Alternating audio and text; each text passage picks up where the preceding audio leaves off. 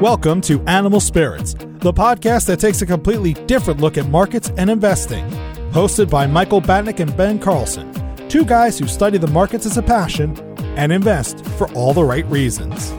Michael Batnick and Ben Carlson work for Ritholtz Wealth Management. All opinions expressed by Michael and Ben or any podcast guests are solely their own opinions and do not reflect the opinion of Ritholtz Wealth Management. This podcast is for informational purposes only and should not be relied upon for investment decisions. Clients of Ritholtz Wealth Management may maintain positions in the securities discussed in this podcast. Welcome to Animal Spirits with Michael and Ben. So, funding secured, eh? This continues to get odder by the day. So this morning, Elon Musk released another statement that I, I, don't even know what to make of it at this point. But the funny thing to me is that no matter what happens, the people who are involved in Tesla become more entrenched either way. So if you're long Tesla, you view everything he's doing as genius, and if you're short Tesla, you view everything he does as idiotic. Don't you see both sides? Oh, of course I do. But it's just funny to me how no matter what happens, they become more entrenched and that's why I would just I wouldn't want to touch this thing because there's so much like emotion involved and it is kind of hard to believe because it, I don't know. It seems like he's making this up as he goes, but like it almost it's almost like he could have he's playing poker and he does the flush and he gets the card turns over at the end that saves the day for him or something, right? Like if this Saudi deal comes through. Well, speaking of making it up as he goes. I don't know where he got this, but he wrote in the letter, my best estimate right now is that approximately two thirds of shares owned by all current investors would roll over into a private Tesla. Right. That's, uh, where is that, where is that estimate coming from? that's good. That's a good question. Probably people he talks to on Twitter. But so he's saying that this funding would probably come from the Saudi Arabian Sovereign Wealth Fund. And I mean, I don't know maybe that happens, right? Like that, you can't rule it out, but it just the whole thing just it, it makes no sense from both sides is, is what I'm seeing, and I just so I don't get it. He also said that the capital required for going private will be funded by equity rather than debt. So there's some estimates that he's going to need $70 billion, which is going to cost $4.2 billion a year to finance. And he's saying that's not going to happen. But even still, it's a humongous number. And I understand why people are sick of talking about this, but this is a big deal. It's a gigantic company with a CEO who is so polarizing and potentially a genius who's going to change the future. Like, how could you not be entertained by this? Yes, he's a genius slash troll, and I don't know which one he, which role he likes better, but it seems like he's liking the troll role a lot. lot. Like he just wants to kill the short sellers. He's an unstable genius at that, and yes. I think he. Uh, did he actually send those short shorts to Einhorn? Because Einhorn took a picture of it and tweeted it, but I don't know if that was if he was joking. I'm not really sure. Yes, David ends. David Einhorn is a short seller of Tesla, and Elon Musk sent him a, a box of short shorts. At least that's the story, and that was what we saw on Twitter. But it last week was, I mean, when he put put this out there about the funding secured, it was just it was a bonkers day, and I still am kind of having a hard time wrapping my head around this, but it's never a dull moment, I guess. Oh wait, was that the best day on Twitter? I put that out there in a piece, and I mean, obviously, there's different pockets of Twitter. For us in the finance realm, it had to be, I say, top five, easy. Do you have the four remaining? Oh man, that's a good question. I'd have to really think about that. But I think in terms of content, it's like it's been a buildup for this, right? Like there was such a huge buildup of people talking about it forever, and then it finally something comes out, and everyone is on the same page. The jokes were flying. I mean, the jokes got beat into the ground almost immediately and I, I hand up, I took part in that too. The other moments that come to mind over the last few years were not necessarily entertaining or funny like this was. Like the election was not funny. Brexit was not funny. August 24th, 2015 was not funny. True. But this was like a what is even happening type moment that I think everybody got something out of. Yes. And people were getting, people were trying to dunk on each other left and right. And it, it just, it, I mean, until this all plays out, I don't know. But I, I still, we'll see. We'll have more to talk about this in, in the future, but it's uh, I don't know. I don't know what's going to happen. So Aswath Damodaran, who's done uh, a lot of valuation analysis on Tesla, which quite bluntly probably just doesn't work for a company like this, has written the public about the public to private transition, and he wrote, "quote." In short, it has to be a company that does not need access to large amounts of new capital to continue operating, where the market is underpricing the company relative to its intrinsic value, and that feels the actions that it needs to take in its best long-term interest will either create public backlash or adverse market reactions. And so he finally he said it should come as no surprise that most companies that have gone through the public to private transition have been aging companies, no growth, no capital needed, trading at prices that are below their peer group, and that need to shrink or slim down to keep operating. And the obvious implications of this all being that Tesla has none of these characteristics. You know, I hate to take a victory lap here, but apparently someone reminded me I said Tesla should go private a few months ago on this show, which I totally didn't remember saying. But it, it is kind of like Dell went private, and I think for like twenty five billion dollars in 2013, and you never hear about them anymore. And I feel like a company like Tesla is not the kind that would be out of the spotlight even if it went private. You still hear a lot about them, but it just I don't know. It seems like he's he had to do something because it just seems like it all came to a head. And I I don't nothing would surprise me with this one at this point. I don't know what to, I don't know what to say even. All right. Well, it, it appears as if they're trying to do a hundred percent share buyback. Yeah, pretty much. So you had a really lengthy piece out this past week called "The Scapegoat," and I know you've been working on it for a couple weeks because you've been kind of bouncing some ideas off of me, and you kind of dove into a lot of different things. And, and speaking of the buyback thing, something that we've been talking about a lot is the buybacks get blamed for a lot of ills in the economy, and it just seems like the the wrong avenue to go down if you're looking to solve these problems. So why don't you walk me through a little bit of where this took you and some of the other stuff you found that you didn't include in your piece? So it just seems to me that it has just become a political weapon at this point, and all the problems plaguing society would be somehow better off if share buybacks did not exist. And it's just factually inaccurate. And unfortunately, the drumbeat and the ridiculousness and the uh, rhetoric in these articles just keeps growing louder and louder. So, just as an example, The Atlantic just wrote one stock buybacks are eating the world. The once illegal practice of companies purchasing their own shares is pulling money away from employees' compensation, research and development, and all the corporate priorities with potentially sweeping effects on business dynamic. I mean, companies generate profits right? Like these decisions to, to buy back shares are not made instead or before the decision to compensate employees. So there's just so much misinformation. And I really do understand because the deeper down this rabbit hole I went, the more confused I got. So I totally understand why there's a, a misunderstanding and a lot of misinformation out there. It's just, it really is the wrong boogeyman. I thought one of the best points you provided was the fact that a lot of these companies effectively take on debt to buy back shares. And if you're a CEO of one of these large companies, if you subscribe to the Warren Buffett rules of how to run a company, you know, your biggest job is capital allocation. And in a lot of ways, people say, "Oh, they're just borrowing money to to buy back their shares." That doesn't make any sense. But that's a capital allocation decision of taking on debt to fund equity, and it really just changes your capital structure. And so it's not like people, these CEOs are going to borrow money to pay their employees. That would not make sense. But in this, if you think about it in terms of capital allocation, in a lot of ways, it does. Yeah, it's a it's a corporate restructuring issue, which again, just a lot of people don't understand, and I empathize with that, and I empathize with a lot of the shit that's going on um, in terms of people not being able to make ends meet. But this is just not the right place to point the the arrow. And one of the best retorts against the agency problem where management has a different agenda than stakeholders or comes from John Cochrane, who writes at the Grumpy Economist. He said, what CEO wants to say we didn't have any good ideas, so we gave the money back to shareholders?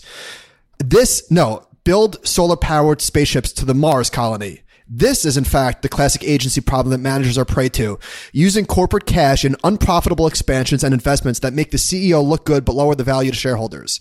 And now politicians chime in and want you making even worse investments and excoriating you for giving shareholders back some of their money. So I think that is really a, a key point that never ever gets brought up. Right. Yes. Totally agree. And I mean, the, the I think the worst part about it for most people is the fact that, and you touch on this in your piece, the majority of people who own shares in the stock market are rich people. So when buybacks happen, rich people now have more money to do something with. And I think that's the problem that a lot of people have with it. The fact that it's just there's it's so uneven in the stock market, and I think that's that's the biggest problem. I wish there was an easier way to get more people involved in the stock market. Like that that's the way honestly like if you want to think of a simple way to fix the retirement savings crisis and all these other wealth inequality things, like you can try to make all these rules you want, but the wealthy people are still the holders of financial assets and I think we need to figure out a way to help more people be invested in financial assets. Yeah. So one of the things that, that companies could potentially do, and I don't think they ever would, but why not set up 401ks for employees and give them shares in stock? Uh, instead, instead of a, instead of a match, just do something like that, and that gets to the point of it's not gross net buybacks that matter. It's net. It's net, right? So a lot of this is is used to offset the issuance of of stock options that are given to executives, and that's one of the problems. It's at the compensation committee level. So there was an article by Harvard Business Review about stock buybacks that that you know took a not so kind view on them, and one of the examples that they gave was Humana which had spent $13 million on board compensation over the previous decade. And one of the problems is that the, the people that serve on these boards are other CEOs and they're not incentivized to lower compensation of their peers. If anything, they're trying to leapfrog them. So I think that that is probably, that is definitely an issue. I won't deny that, that the incentives there are an issue. And one of the easiest ways to do that is a lot of these um, bonuses that CEOs get are tied to earnings per share metrics why not at least account for the dilution or use something like total shareholder return or net income, but earnings based compensation is ridiculous when, when you are in fact buying back shares that are greater than the issuance. So in a Reuters article, they said that fewer than 20 of the S&P 500 companies disclose in their proxies whether they exclude the impact of buybacks on per share metrics that determine executive pay. That is bullshit. Whoa. All right, mic drop. Yes. No, I yeah, I agree. It's Uh, unfortunately a lot of people don't take the time to study and, and I, I almost hate being the person or the people that defend buybacks because obviously in a lot of ways they're not the greatest thing in the world, but it's it's you're arguing two different issues here when you're talking about wages versus capital Right. allocation. But so like just to pound on this one more time, like if if if the hurdle is four dollars and fifty cents a share in earnings, and a company buys back nine hundred million dollars net to increase the earnings per share to four fifty or four fifty one, that is nonsense. And there there are easy workarounds. Like I said, something like total shareholder return as a benchmark, or shareholder versus their peers, or versus the benchmark, or whatever it is. But earnings per share as a, as a thing just sort of sucks. Right. I totally agree. All right, let's move on. Yeah, well, kind of echoing on some of your sentiments for why the sort of bottom half or even the bottom 80% or so is falling so far behind. So Noah Smith had a piece for Bloomberg last week and it had some really good charts in it. And it was titled Many Americans Still Feel the Sting of Lost Wealth. And his whole point was one of the reasons that it's becoming so unequal is because much of the bottom half of the wealth chain is just really so much so tied to their housing. So he says the he showed this chart and it showed that the top 1% have something like 75% of their wealth in financial assets and just 9% in housing. And if you go to the next 19%, it would be about 40% in financial assets and 28% in housing. But if you go to the bottom 80% of people, it's 63% in their primary residence and 12% in financial assets.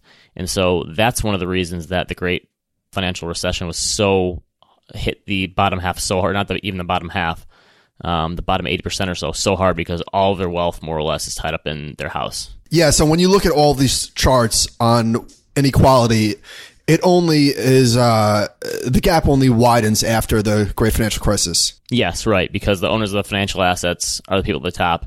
And it's it's interesting because I mean in some ways owning a house is a is a kind of a forced savings mechanism. And so I think in some ways it's good, but in other ways obviously you can't spend that wealth because you can't spend your house.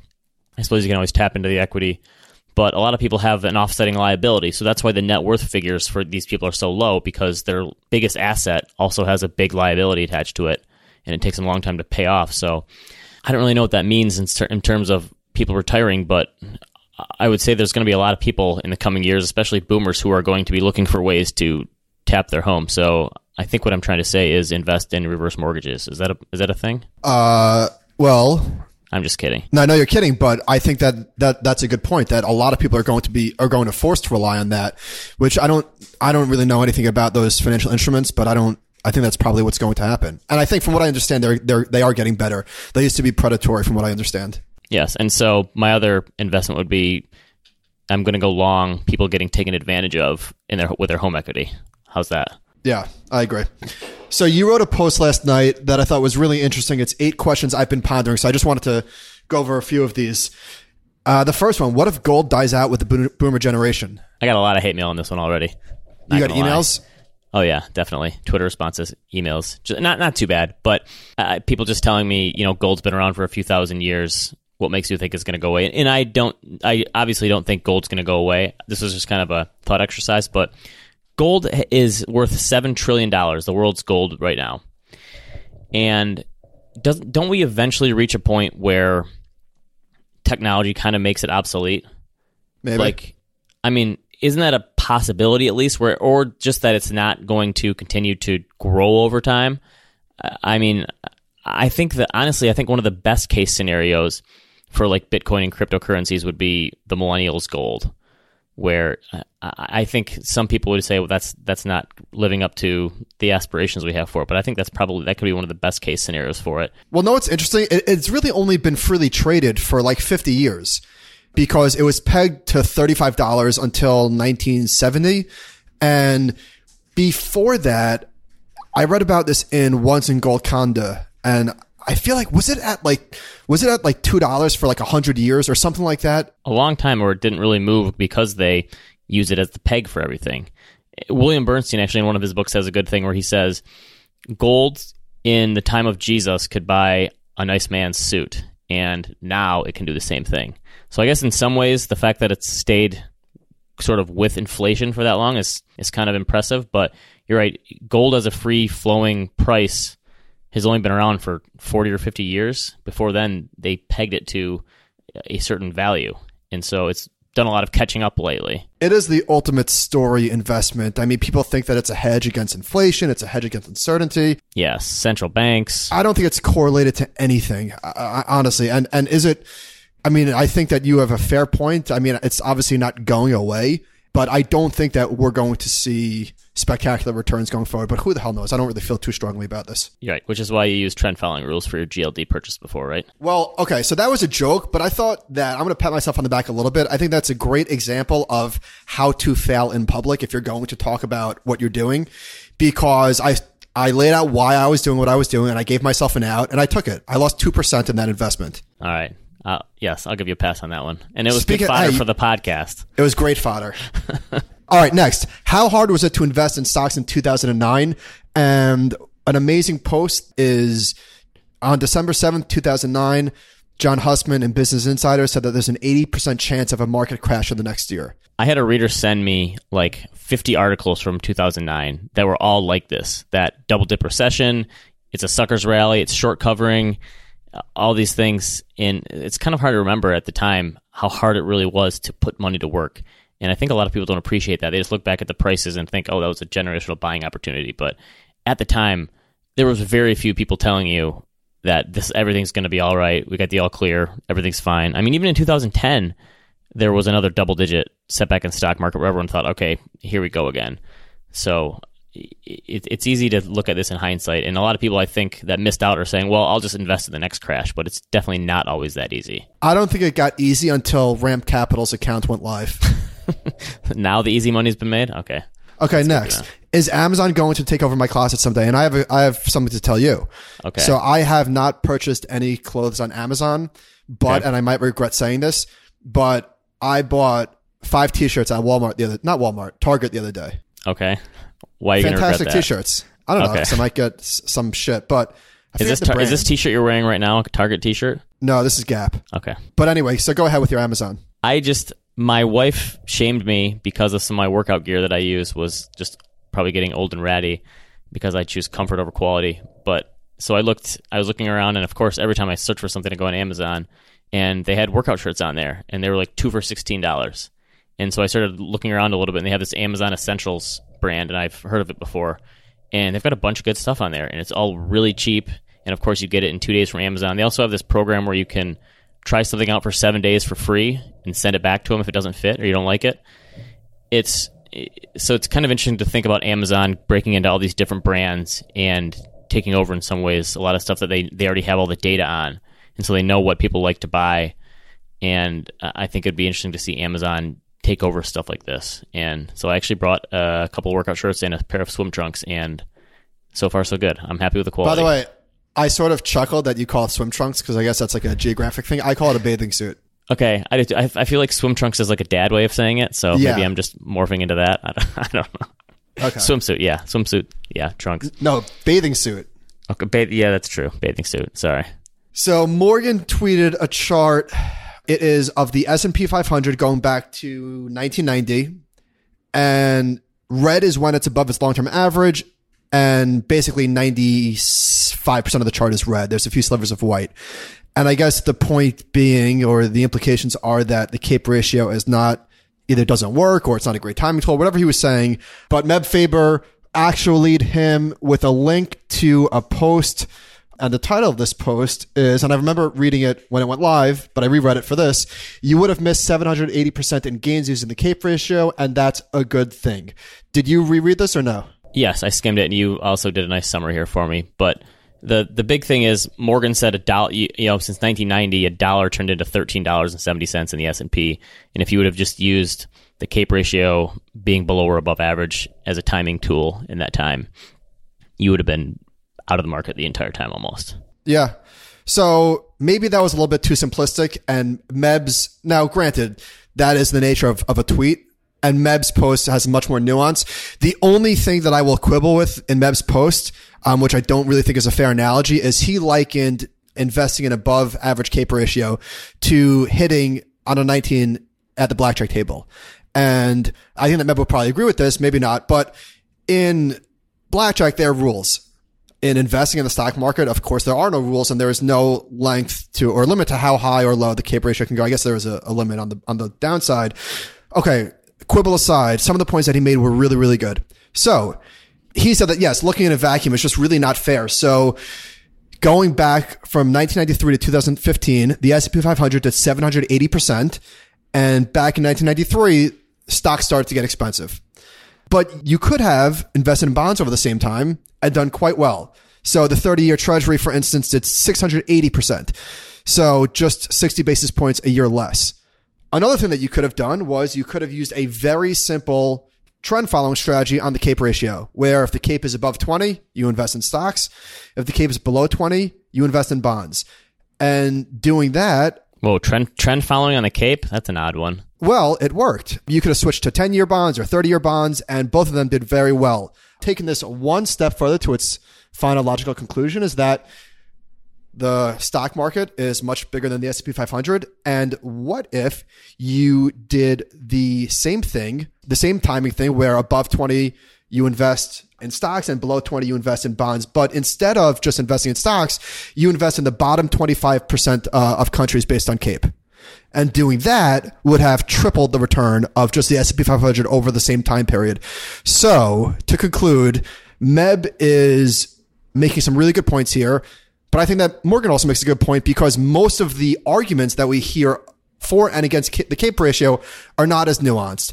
And it, it, is very much black or white. Stocks are expensive and they're going to crash or I mean, not or. That is probably the only thing that you hear about CAPE. And the thing that we talk about a lot is the fact that going back to the 1870s for the CAPE ratio, it's a it's a moving target, and so using that as a as a place to like draw a line in the sand is, is never going to work because it's constantly it's more nuanced than that, and it's constantly moving. And so I think anyone trying to use valuation as a timing indicator is going to be they're going to have a lot of hard time in the markets. That that'd be my well, did, stance. Ha, excuse me, did you hear what did you hear about Meb's timing tool? Yeah, that well, okay, that's. uh I don't know. I, I don't. I feel like there's a lot better ways to do that, and it's kind of easy to look back on that and, and figure it out. But I think using valuation as a timing indicator, most studies would say, is not a good way to do things. Would uh, you not agree? I, well, I, I, would. I was kind of surprised. I don't remember reading this the first time. I was surprised at how good the results were um, of this back test. Another thing to your point is that if you ask somebody in 1993 what the long-term CAPE ratio was, they would say, "What's a CAPE ratio?" Exactly. It didn't come out. Yeah, and it really no one really started talking about it until I think it I think Shiller put it out in 88 or 89 for the first time ever and it didn't really really gain any groundswell until the late 90s. So yeah, and plus the guess what the average moved over that time. So looking back at a long-term average now, it's much different now than it was then at the time. So what information did you have at the time to go off of when you're looking at these switching indicators? Well, one of the one of the really interesting things about the CAPE ratio is that I believe in the crash of 2000, the CAPE ratio got to its long term average. Does that sound about right? like even during the crash. Right. It got back there barely. So that should have showed you that maybe the nature of it has been changing. But I think I see both sides. I mean, obviously, I think that um, my opinion for most people is that you should use valuations as uh, something to set expectations, Yes. not necessarily a way to adjust your portfolio. But anybody who says that valuations don't matter, um, I think that you could probably ignore them, right? Because of course, what you pay matters a great deal. Yes, but I think it's more about giving yourself a range of potential outcomes and setting expectations than figuring out what's going to happen next. All right, let's move on to some listener questions. Okay, listening to investment podcasts has given me a dawning realization that my capital gains in the past decade were a result of luck and that my asset allocation today is a total mess. Well, that's a pretty good realization. Yeah, At the same time, there's an emotional gravity to all the past bets that have resulted in gains. Can fee based advisors help people get over behavioral inertia like this, or does knowledge alone usually lead to better allocation over time? To the first part, this is a little bit self-serving, but I would say yes. And of course, there's a lot of caveats. It depends is probably the best answer. It depends who you're working with. Um, does knowledge alone usually lead to better allocation? I would say probably not. Yeah, knowledge alone is definitely not enough to change behavior in my in my experience, and I, I think getting there to that realization is definitely a huge leap forward because a lot of people never get to that point where they know I need to have a better plan in place, and my portfolio is a total mess, and it's just this mutual fund salad. But I think it really depends on the person whether an advisor can help you or not. It's kind of situational, and and I think part of the reason that advisors are, or seeking help from anyone can can add value is the fact that a lot of people just don't know where to even begin and what to turn to or and how to change their behavior. So, uh, I but I think getting to that point where you admit it is a is a good first step. All right. What books, papers would you recommend a new advisor to read and study in order to begin developing their own investment philosophy? Well, they'd have to listen to Animal Spirits episodes 1 through 10 at 1.5 times. No. I would say I'm a hu- I learned a ton from all the William Bernstein books. So anything he's written, he's probably written 7 or 8 investment books at this point. So And would you say start with four pillars and what's the other one? Yeah, Four Pillars and the Investor's Manifesto are the two Right, kind of right. beginner ones and then he wrote four or five other uh, self-published ones. So I would I would definitely start with those. Um, let's see. Who else would you put in that that mix? I liked Rick Ferri's All About Asset Allocation. And I would also recommend Nick Murray's Simple Wealth, Inevitable Wealth. Yeah, that's a very good start, I'd say. And then you And I would recommend A Wealth of Common Sense by my co-host Ben Carlson. Oh, thank you. So I think that's probably and I, I put a bunch of books at the end of mine in in my book too that I recommend too that kind of shaped my philosophy. So you can look there too. All right, what did you read, watch this week? Okay, have you ever? I'm kind of late to this one, but it was kind of nice to read something that was gave me some hope for humanity. Uh, Mountains Beyond Mountains by Tracy Kidder. Have you read that one before? I did. It's an older one. Uh, it took me a while to get to it, and I finally did. And it was just an amazing story about a doctor who helps these people that that really need help around the world, setting up hospitals elsewhere. Was he based in Haiti? That was his main spot where he went to. Yeah, it was, and this guy was really smart, but really compassionate, and helped people who really needed it. And he kind of did it all on his own in a lot of ways. So that was a really sort of uplifting book. Hard yeah, that Knocks, guy. That guy is a hero. Obviously. Hard Knocks is back on A- HBO. It's one of my Uh, do you favorite shows every year. I, I, well, that's one of my favorite shows every year. I love it. I think Liev Schreiber could un- like announce anything, like be a voiceover for anything, and it would be it would make it seem important to me. Well, you Yeah, don't my, like it so far. my wife li- wa- li- likes watching that show with me. Yeah, my wife watches that too, and I just I love that show. The funny thing is, the way, when they show slow motion and they sh- they have like Liev Schreiber talking over people, like they can make me buy into any team. I'll be like, oh man, maybe the Browns are going to be good this year. And every year, it's just a crap team that doesn't So do anything. I thought the first episode was kind of boring, to be honest. I mean, I'm I'm definitely gonna watch it, and I enjoyed it, but just like relatively speaking, it was sort of. Eh. Okay, see, it got me excited about football again. And then speaking of football, uh, the Jim Miller Alabama Nick Saban podcast is unbelievably good. I'm two episodes in, and I I I'm not a fan of Alabama or Saban at all. I think the guy's kind of pompous, and I hate Alabama because they just win it every year, kind of like the Warriors.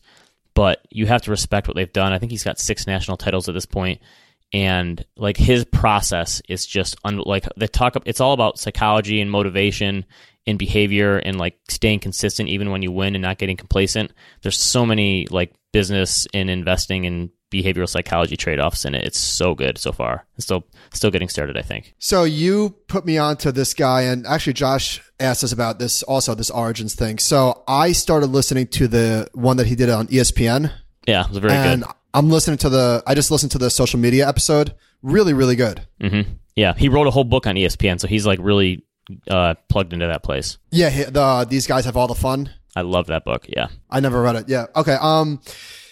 So I read Bethany McLean's new book. It's not out yet, but I know people that know people. Um. It's called Saudi America. That's pretty. Oh, you're in the know here, huh?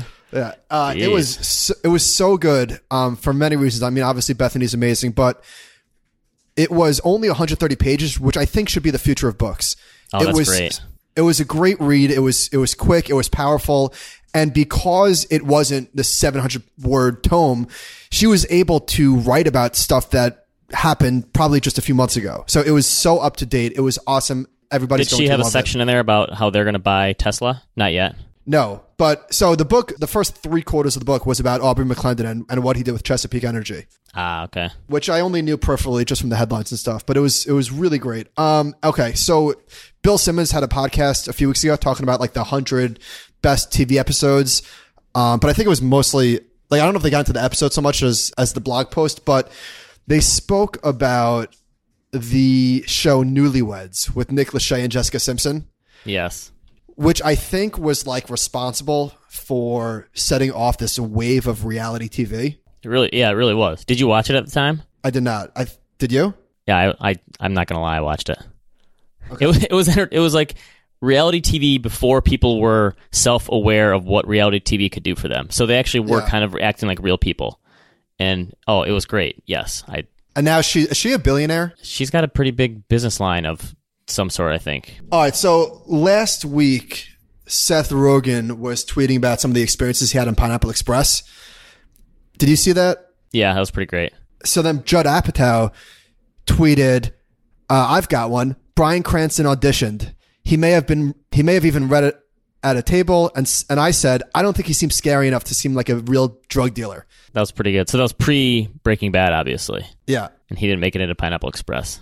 But isn't that funny? Like it's just a, another example of how whatever you're doing, the future is always unclear. Right. Yeah. It's predicting the future is very difficult.